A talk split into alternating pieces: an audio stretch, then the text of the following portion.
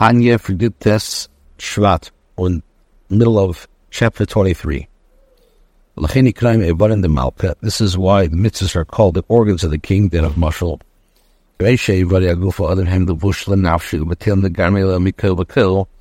as the organs of the human body are a garment for its soul and are completely and utterly strengthened, and Ishmael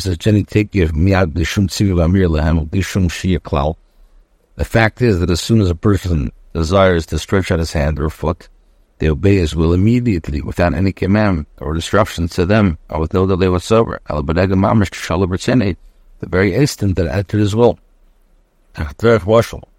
So to the life force animating the performance of the fulfillment of the mitzvahs bottle the family, the guy